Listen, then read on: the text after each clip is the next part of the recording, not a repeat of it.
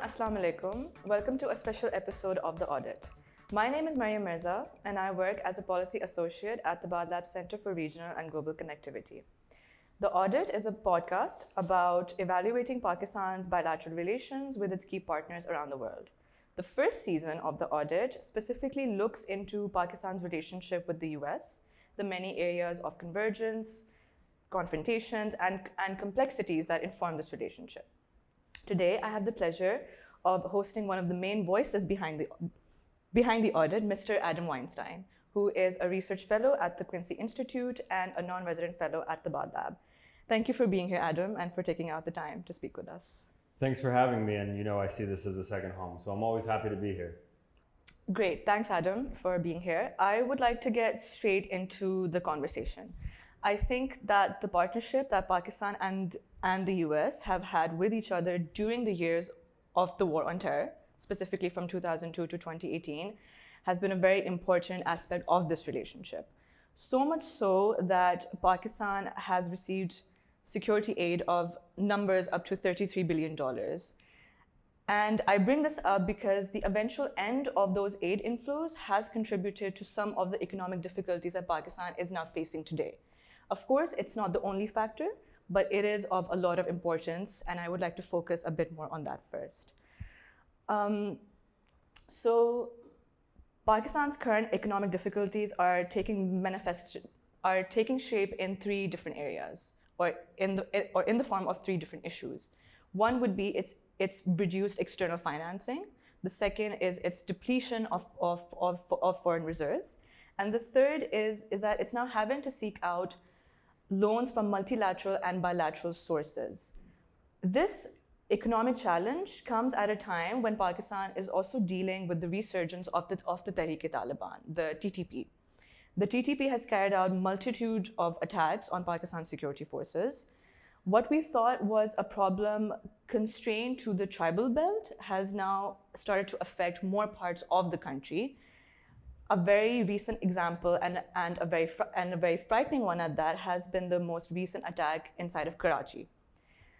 Now, I want to speak to you a bit more on the appetite within Pakistan's own government on how it seeks to deal with this matter. And is it seeking any sort of counterterrorism partnership with the US during this time? My first question to you is how do you see the appetite forming on both sides? And realistically, is there any scope for such a collaboration to take place at all? Well, thanks for that question. Let me start with uh, one point that I think is important. Pakistan only faces two existential threats. That's its, its economic issues and climate change. There is no future in which the TTP is able to unseat the Pakistani state the way the Afghan Taliban did in Afghanistan. That's simply impossible. But the insecurity that the TTP and groups like it cause affects the economy, affects the growth of the country. It contributes to brain drain. Mm. Uh, it contributes to uh, uh, low foreign investment.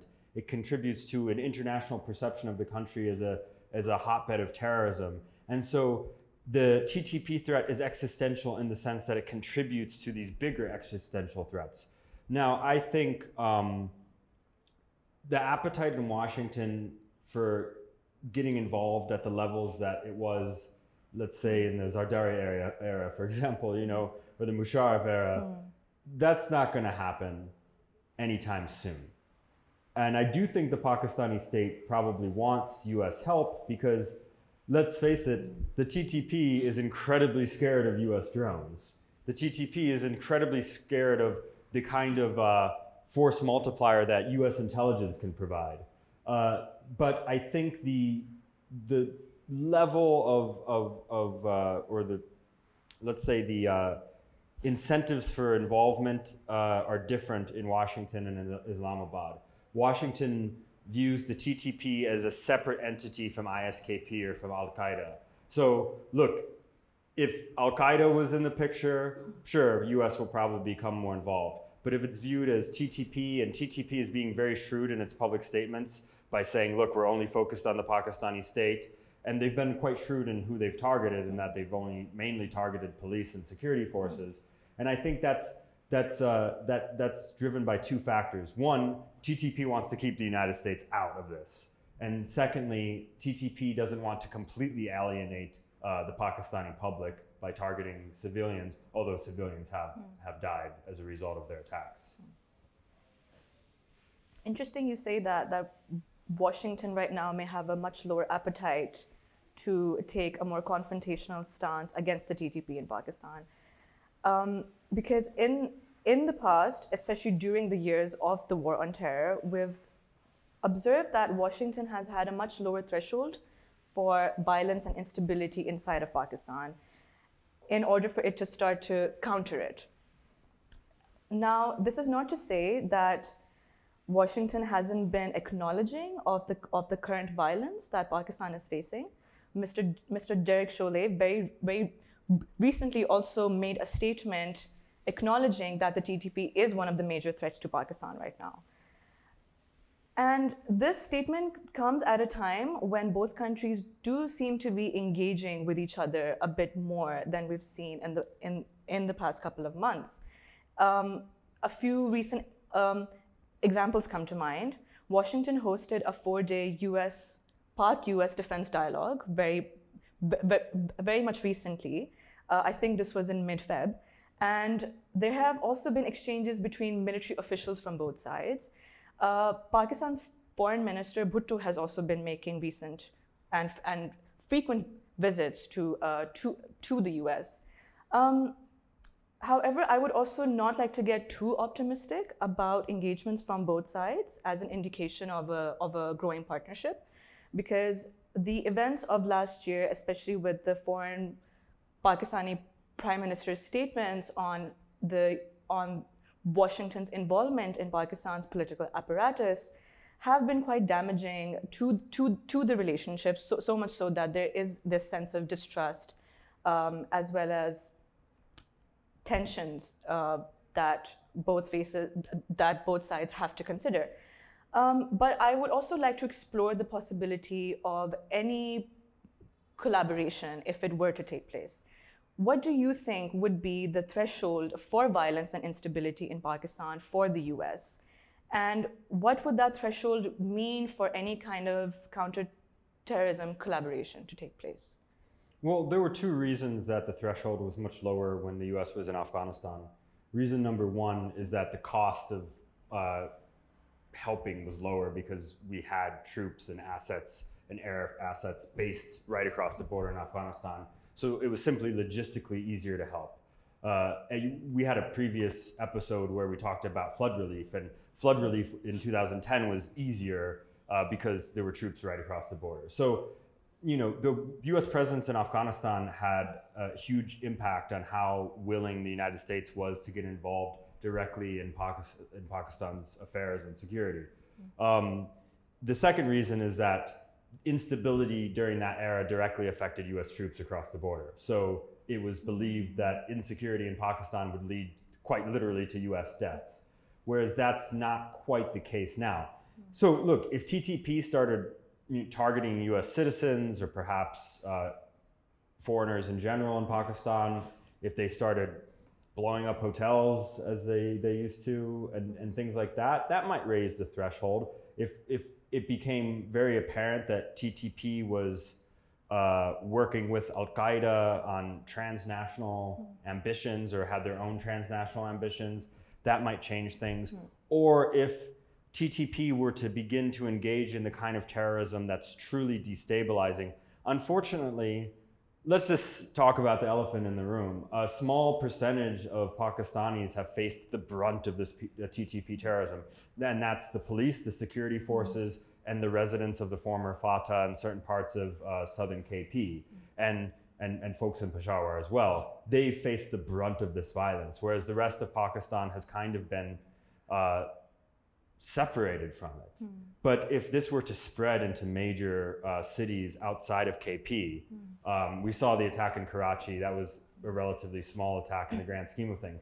But if we were to start seeing big attacks in Karachi and Lahore and Islamabad and Pindi, if it's now unsafe um, consistently unsafe for diplomats to move around. I think that's the kind of situation where it, we might see the threshold where the US begins to get involved. How it gets involved, and, and look, we'll never know this. We might find out in 10 years that the US is involved as we speak. Um, but in clandestine ways, through intelligence sharing, I think the threshold would have to be the threshold of violence or a transnational threat would have to be incredibly high before we saw a US drone strike that's for reasons uh, that have to do with domestic politics here, as well as uh, U- U.S. calculations and interests. And and then the reality is the U.S. is pretty distracted in Ukraine and East Asia right now, and, and that's the reality of the world. And when you look at the scale of conflict in Ukraine, and then you go to a U.S. official and say, "Well, TTP killed a couple police officers in, in Karachi," I think the, that the, the reaction is going to be, okay, so that's a Pakistani problem. You need to solve it. Um, and let's be clear. I think that the U.S. can help Pakistan in terms of the direct firefight with TTP, the mm-hmm. intelligence component, mm. the the weapons component, the mm. you know the what I mean by that is the United States has the ability to help Pakistan kill TTP fighters, kill TTP leaders. But the United States does not have the ability to help uh, Pakistan deal with the governance and societal relations aspects that are underlying drivers of this conflict. Okay, interesting you say that because, and this is this is all uh, this is all part and parcel of all all of the considerations that Pakistan needs to be taking in trying to secure its own security, but also trying to maintain relations with the IEA in Afghanistan. As recent reports have shown, TTP militants are operating out of Afghanistan, and the IEA has been lending some operational as well as logistical support to, to its members. Um, this makes me think about all of the considerations that Pakistan needs to be taking in possibly collaborating with the US on trying to kill the, kill the TTP threat, but also trying to balance its relations with the IEA and acknowledging their presence and trying to maintain regional stability. Well, look, the IEA also needs to manage its relations with Pakistan, and I think the IEA has gotten a little bit, a little bit uh, too big for its its own shoes. Uh, and so, you know, both Pakistan and the United States uh, I think, have a shared interest when it comes uh, to trying to get uh, the Afghan Taliban to realize the predicament in and realize that they have to make some compromises if they want to be accepted as, as uh, the, the legitimate leader of Afghanistan. Uh, and I, I want to make a point here, which is that I think the um, myth that the Afghan Taliban were a proxy of Pakistan in the true sense of the word has been disproven. Uh, it's pretty obvious that the Afghan Taliban are not a proxy of Pakistan. There were times when the Pakistani state and the Afghan Taliban and the Haqqani network worked in tandem with one another due to some short term interests. That's not the definition of a proxy. Mm. That's different from a proxy. And I think it's a, a, a wake up call actually for the Pakistani state and for the West that look, Pakistan can't control the Afghan Taliban. They've demonstrated that they're uncontrollable. Um, and so we have a pretty big task ahead of us.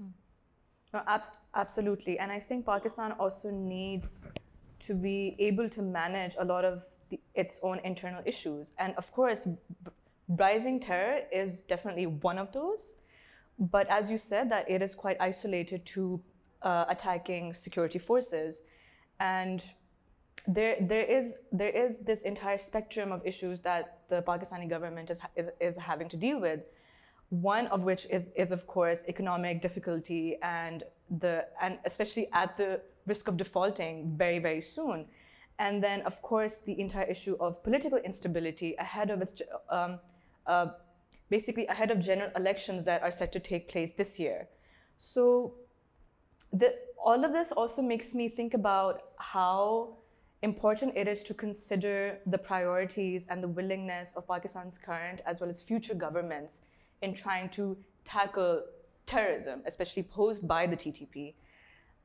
Do you what, what, in your opinion, is the current stance of Pakistan's government on this front? And is there any room for developing a national level narrative which suits Pakistan's own counter-terror approaches? And does, and does Washington have a role in such a narrative if it were to take place? You know, I don't know that Washington really has a role in such a narrative. And in fact, if Washington had too much of a role in the narrative, it might be detrimental to the narrative. This has to be seen. Look, Washington can help, but this has to be a Pakistan led effort. I think, uh, I don't really know what the Pakistani position is on TTP right now, and I'm not sure if the Pakistani state knows what, what its position is on TTP. I think it's a fluid situation and they're figuring it out. Obviously, the negotiations at best kick the can down the road. Um, I think it's clear that those negotiations might have facilitated fighters coming back into to Pakistan. Um, clearly, the Afghan Taliban haven't been cooperative on that, and, uh, and, and so we have this situation where TTP is is free to act and has freedom of movement, and they've demonstrated that. Look, they have sleeper cells. Even when they don't have sleeper cells, they can move across the country and move to different cities and it's, it's quite disturbing. I don't think negotiations are going to work with the TTP. They've never worked with the TTP negotiations between the United States and the Afghan Taliban worked because we were negotiating to leave. Mm-hmm. But Pakistan can't leave, can it? So that's a very different type of negotiation. And I'm, I'm sympathetic to the fact that the United States got to extricate itself from this mess and move on to other things, and now Pakistan and Afghanistan are stuck in it. I, I, I do understand that, and it's an unfortunate reality, but that's simply the reality we could talk about it all day long in circles. It won't change what the present day situation is, which is that TTP is a real threat. And I think the Pakistani state can, can best deal with TTP with a dual strategy. They do have to, to fight them, uh, but they also just need to demonstrate that, uh, look, the TTP are, they're not a viable threat in any real way. They can disrupt things. Uh, they're terrorists. They should be treated as miscreants. They shouldn't be taken seriously. What the TTP tries to do is make the Pakistani state look silly. That's, their, their tactics really are that simple. They focus on the police because the police, I, you know, are, are not the most sympathetic victim. I, I, am not saying that people like to see police get killed, but I'm saying that compared to civilians or compared to other, you know, groups of people, definitely compared to children, um, if you wanted to pick a victim that you know the broader society is not going to care that much about mm. due to reputational issues and things like that. The police would be it. And it has the added benefit of every time they successfully attack the police and make the police look incompetent which they've managed to do um, and i mean that with utmost respect to the sacrifice of these po- police but but they have revealed some incompetence in the police force the problem with that is the message it sends to Pakistani society is look, the police can't even protect themselves. You think they can protect you? And that has a way of completely demoralizing society. And it gets back to what I'm saying before it drives brain drain, it drives a sense of insecurity, it affects the amount of business risk that Pakistanis and foreigners are, are willing to take.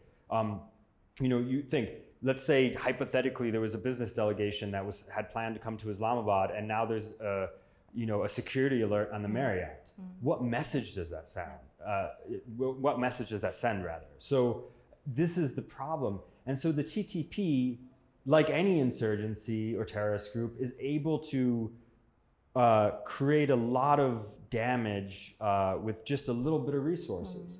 Mm. the terrorist attack in Karachi wasn't that complex. They walked into a building. Mm they they killed a couple police officers and then they were killed and they hit on the roof. I mean, this is the the attack in Peshawar. Uh, if anything, they they got lucky due to the structure of the mosque and the, uh, the the the ceiling falling down. I think they didn't even imagine that they were ever going to kill that many people. A great number of those casualties came from the roof collapsing. Uh, they're not masterminds of logistics and terror, and they don't have to be. All they have to do is insert the feeling of helplessness hmm. in Pakistani society. That is the definition of terrorism terrorize the population psychologically, hmm. and they can do incredible damage to the Pakistani state. The best thing the Pakistani state can do is say, no, we have a better answer. Hmm. We're going to get ourselves out of this economic crisis. We're going to listen to some of the complaints of the people in the former FATA. We're going to make sure that there's rule of law and that we don't give in to these terrorist demands And yes, at some point, we're going to kill these terrorists. Hmm. No, absolutely. I think what you said about the TTP not having, not operating at as large a scale as Pakistan has witnessed before in terms of terror, but just the fact that targeting sec- security forces has the incentive to demoralize the government as well as the people. And I think that's where a lot of the source of fear comes from. I would also really like to reflect on the um, points you presented on the negotiations itself. I think the TTP's demands were, un, were non-negotiable from, from the start. I think some, some would argue that we've been in a cycle of negotiations after negotiations in this region with different outfits operating out, outside of Afghanistan, but there has never been a positive end in sight. And um, one of the things that instantly comes to mind when you speak about the political will inside the Pakistan government is quite low because I think after the Peshawar attack, it was the it was the prime minister that tried to call an an all parties conference to discuss a counterterrorism approach, but no such meeting has taken place so far. So I think what you're saying about the government trying to prior- prioritize its economic revival and as a result, some political stability in the country prior to the elections does seem to be holding a lot more um, stealth as opposed to uh, trying to at least garner up the will to counter the, the TTP. Um, that's, that's on Pakistan. I want to focus a little bit on Afghanistan as well because we can't ignore that in this equation. We, we can't ignore uh, what's, what's happening in Afghanistan and the variety of terror outfits that are operating outside of it, apart from the TTP, um, that, that do threat regional stability, which is of concern to both to Pakistan, Afghanistan, and one can debate whether it's of importance to, to, to the US or not. Um, and I think it's still not as unsafe to say that the US still does have some, or there is this indication based on past engagements that there is this appetite or at least the willingness to try to seek stability in this region specifically, in Afghanistan, in Pakistan. Um, and perhaps that could be, you know, trying to save face in a, in a situation where general elections are, are also supposed to come up inside of the US this year, and with this growing un, with this growing unpopularity about the withdrawal and the and the and the conduct in which it was done. Um, one thing I want to actually one thing you did bring up is about the U.S. getting involved to the point of perhaps sharing intelligence and being a part of co- being a part of coordination efforts to fight the t- to fight the TTP threat. My question to you is, and this, this might be a very optimistic one, but is it too ambitious to think of a three way counterterrorism uh, partnership or collaboration from the US, Afghanistan, and Pakistan in this context? In which the Afghan Taliban are working? Yes. Uh, no, I don't see that happening. I mean, I think, I think my understanding is that the U.S probably would have been willing to deal to help the Afghan Taliban deal with ISKP to an extent. I mean, that's conjecture on my part, and I don't think the Afghan Taliban really want to deal with ISKP. Uh, there was an interview with Tom West in which he pretty much said as much that the Afghan Taliban have been very clear that they don't want help when it comes to ISKP. In terms of TTP, I don't. I mean, I don't think the Afghan Taliban have any motivation to to curtail them. If anything, they're they're helping them logistically. Uh, so that's that's a real problem. Uh, I, I I wouldn't bet on Afghanistan being a major feature of the general elections. I think the average American doesn't think about Afghanistan at all. It's true that at the time of the withdrawal, uh, Biden took some popularity hits, and mm. of course, when the general election comes, his his challengers are going to attack him for that. Yeah. But it will be just one of many attacks they make. They're not going to, it's not going to be the main uh, feature of the attack campaign against Biden. Uh, I think Americans just don't think about Afghanistan. And that's why when if I recall correctly, I don't even think he mentioned Afghanistan once in the State of the Union. Uh, so you can really mm-hmm. gauge a lot of things by listening to the State of the Union because that's that's what Biden and his team think matters to the U.S. people, mm-hmm. whatever they include in that address. Um, and Af- Afghanistan wasn't included. Uh, intelligence sharing, look, I think there's limits to U.S. intelligence probably because the U.S. is out of, out of Afghanistan and out of the region. I do think that there's probably certain uh, tools and so forth that that could be for used for Pakistan's benefit and things like that. At the end of the day, the U.S. wants to see a stable Pakistan and a stable Afghanistan, um, and uh, even I, I think for the United States, a stable Afghanistan that is Taliban led is probably better than an unstable Afghanistan mm. that's not Taliban led or a raging civil war or or just a terror state. Mm. Uh, things can always become worse. And I think there's a lot of hyperbole in Washington about how bad things are in Afghanistan. But I think, and I'm not saying they're not bad, but they could be a lot worse, mm. a lot, lot worse. And I think there's a recognition, at least within the US government, that, hey, it's not nearly as bad as what it could be. Okay, interesting. um, I think this does really put Pakistan in a slightly complicated position yet again because it does have to try to balance its relationship with the IEA, of course, in trying to maintain regional stability. And sometimes it's fallen short on those effort, like on, on those efforts, but there is this acknowledgement, wider acknowledgement, and high level acknowledgement that Pakistan, at least diplomatically, needs to be engaging with the IEA and trying to ensure that the international community does so as well, because there seems to be no other way. And as you said, perhaps it's more practical, um, at least in the in, in the short to medium term, for a stable Afghanistan under an IEA government, as opposed to one uh, which is without one at all, and that could be uh, a state which is a lot more at risk of terror and civil war and instability. Um, one thing I really would like to get into is the balancing act for Pakistan. It, it on, on, on the one hand, it does need to engage with the IEA, but it also needs to acknowledge the security risks that come with the post August 15 world and regional reality.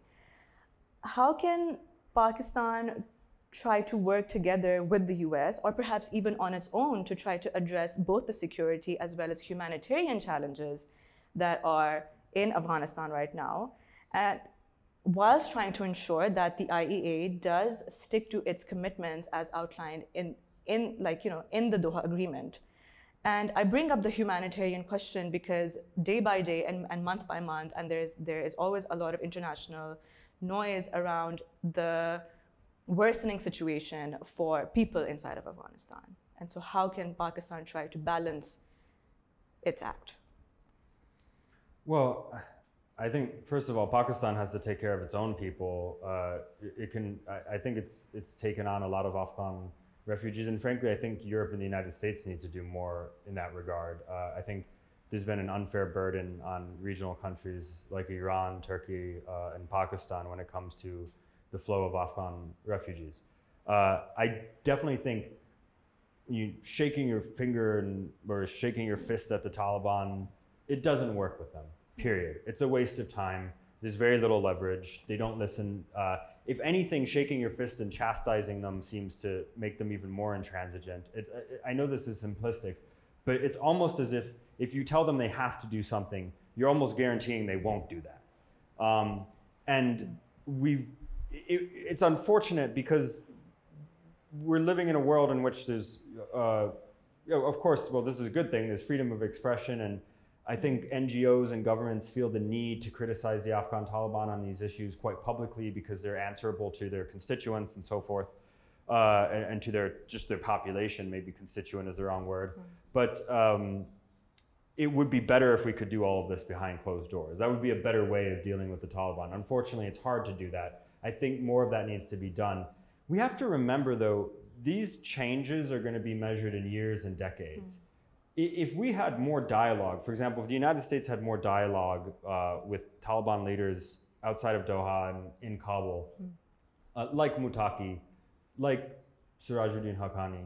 I don't necessarily think these are the decision makers. I think it's the religious council around the emir. But these are still players. And I mean, the emir's not that old. Maybe he'll be around another 15 years. Maybe he'll die of a heart attack in two months. We don't know. But we should create the diplomacy that allows our allows this region in the United States to capitalize on whatever developments there could be. Um, so it, you take a you take a hypothetical situation where there is a transition of power between two emirs. Maybe if there was diplomacy, it could be uh, uh, the the new emir and the new orientation of the IEA could be one that's more positive. We don't know, and it's unknowable. Um, what we do know is what doesn't work. Uh, the sanctions haven't worked. Uh, sort of strongly worded public statements. Now, I don't think we should just look the other way and the Taliban are doing horrible things to, to women and journalists and dissidents and ethnic minorities, and we just say, oh, no, that's okay. Let's sit down and have, have chai with you. But I do think that we need to recognize the limits of, of criticizing the Taliban and the potential long term benefits of sitting down with them. And I'll use an example for you. The US Taliban agreement, whatever you think of it, the agreement that was signed in Doha, hmm. it achieved its aims because its aim was to extricate the United States out of Afghanistan. It was a withdrawal agreement. Let's just call it what it is. It wasn't a hmm. peace agreement. That was that was um, flowery language. That was it was dressed up as a peace agreement. It was a hmm. withdrawal agreement. Don't shoot us on the way out, and we'll leave. And if you can sit down with the Afghan government and you can please stop, you know, hosting Al Qaeda, that would be really nice. But the main thing we want is we want to leave, and we can't have a single U.S. casualty on the way out because, you know, I as President Trump or I as President Biden can't deal with that politically. Um, that's what that agreement was. Who negotiated that agreement? Khalilzad and Baradar. That agreement is a fruit or a product of the personal relationship hmm. between Zalmay Khalilzad and Mullah Baradar. That is what it was. It's not a result of traditional Western diplomacy. It's not a bunch of technocrats who were sitting in the hmm. room. It's not a contract that lawyers drew up. The only reason the Doha Agreement was achieved was because of the long-standing personal relationship that developed between Baradar and Khalilzad. And so that is the only way you really can work with the Taliban. You, you, hmm. you, you have to develop personal relationships with them over years. Hmm. And then you can you might be able to get a little bit of what you want. Hmm. Okay, uh, Adam, we've, we've spoken quite extensively on the defense and counterterrorism and, and security aspects of this relationship, and it's been a very enjoyable and very rich conversation. Um, I, I, now, I now want to focus a bit more on the economic side of this relationship, and this is something we've tried to touch upon in many episodes of the audit previously. Um, right now, for Pakistan and the US, I see three possible areas of economic, co- co- uh, of economic partnership. Um, and feel free to add more. Uh, I think one area from the get go is, uh, is Pakistan's energy sector. Pakistan, much like the rest of the world, is suffering from an energy crisis. And perhaps the US can lend or provide some of its expertise, uh, technologies, uh, as, as well as more investment op- opportunities. Another area of possible, uh, of possible collaboration could be climate change. Um, in trying to facilitate Pakistan's development as well as implementation of its adaptation and mitigation strategies. I think the, the, the entire world pretty much knows now how at risk Pakistan is to climate linked disasters, not just floods, but also heat waves as, as, as well as droughts. And a third and a very important aspect right now for Pakistan economically is the GSP program. The GSP program is set to end in 2025. Pakistan is trying to push for an extension, but I believe that now would be a good time for the, for, for the US as well as Pakistan to explore strengthening its bilateral trade and investment relationship, perhaps through the form of free trade agreements or, inve- or investment treaties. My last question to you would be what are the specific te- steps you think Pakistan can take in trying to strengthen this partnership on the economic side in these three areas as well as elsewhere? Well, look, on, it wouldn't be irrational if every single panel we ever had was about climate change and economics, because, like I said at the beginning, those are the two existential threats to Pakistan, not TTP. Uh, what can we've seen how climate change can literally reshape the image of Pakistan from a satellite view, uh, and and the economy and the economic situation is not only dire now, but if you look at the projected growth rates of Pakistan's population, it is a ticking time bomb. Uh, Pakistan can no longer afford just to stay afloat. It needs to grow, uh, or else it's not going to be able to support its its population. Uh, I look a free trade agreement. I think is always good, but it's not going to achieve anything if there's not Pakistani enterprise and U.S. Pakistan trade um, available to take advantage of the free trade agreement. Mm. Uh, in some sense, the free trade agreement is putting the cart before the horse a little bit because even though I support it, and I, I definitely think there should be a GSP extension, but Pakistan simply needs to produce more. I mean, Pakistan's economic problems uh, are quite simple, and I know that uh, on the this has been talked about at length on the Pakistani podcast and other fora that that uh, Lab is involved in. It needs to produce more and it needs to earn more dollars. Period. There's no way around that. No free trade agreement is gonna is gonna magically fix that. Uh, we can have uh, 50 diplomatic statements about the importance of Pakistan, the importance of trade, but at some point, folks have to roll up their sleeves and kind of just do the work Pakistan could take advantage of IT exports. We talk about this all the time. Mm. There's conditions that are happening in the in the world right now, developments in the world that are to Pakistan's favor. Uh, the the fact that COVID nineteen further normalized remote work, the fact that there's now sanctions on Russia, which removed. Uh, which made Russia's IT exports mm. uh, impossible. There's there are plenty of programmers and engineers and IT folks who were working in Russia for European or US companies who can no longer do that because of the sanctions as a result of the war in Ukraine. Mm. Pakistan, I, I, think in our uh, uh, audit episode where we talked about economic potential and partnerships, uh, we had a guest who said Pakistan produces 25,000 um, IT graduates a year. I fact checked that, that's true. Mm. And according to him, and I'm going to I'm to trust him. He said it was uh, there were 5,000 quality graduates. Mm. That's still a lot. I mean, that's a better model than the Gulf uh, remittance model. Mm. You don't need to have people in the Gulf sending back remittances. You can have people in Pakistan earning money in Pakistan and immediately spending it in Pakistan. It's a good deal for the foreign companies. They don't have to worry about healthcare. They don't have to worry about taxes so much. It's a good deal for the Pakistani engineers. They're going to be making a lot of money mm. Um, and uh, have an incredible quality of life. So that's that's one area. There's um, there's the further development is possible in the textile industry. Uh, there's there's other industries where uh, in the tech sector, not just IT exports, but in the startup sector, there's there's opportunities. So uh, again, Pakistan has a lot of opportunities. Uh, it just needs to uh, it just needs to get it done. And if anything, in some ways, the Pakistani government needs to get out of the way, create you know a a ease of doing business and a tax scheme that's good for investment, um, and get out of the way mm. and, and, just let the entrepreneurs handle things. This is going to be something that's driven by the private sector. Mm. Absolutely, and I think that's a great note to end on is to think about Pakistan's place in the world as beyond just a security risk or a victim of terror.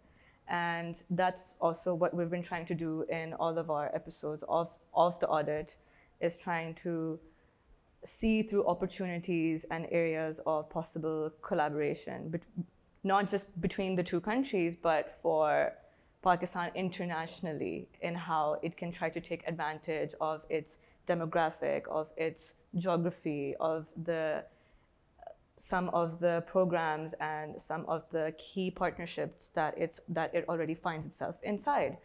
Um, and I and although the bulk of, of, of our discussion has been on the on the security angle, and that's and the importance of that is irrefutable given the this rise in tension and panic, as well as this kind of reminder of the fatigue we would feel during the period uh, between two, 2007 to 2014 and the average civilian having to come face to face with terror. And although right now we can be hopeful that that the TTP is not operating at the scale uh, that Pakistan has seen before, uh, but there's no denying that this conversation is extremely important, and I hope that there is perhaps more momentum on trying to resolve this, but as well as not not not forgetting our other existential issues such as climate change, uh, trying to meet our uh, climate adaptation as well as mitigation goals, and trying to you know get more stable on our political front, especially given given the coming of you know elections this year. So it's been it's been a very fruitful discussion, and thank you for taking out the time. And it has been very very enjoyable for me to be speaking to you. And for our listeners, stay tuned for more episodes of The Audit in the coming weeks as we continue to explore more facets and aspects of this very important and interesting relationship. Thank you, Khudafiz, and goodbye.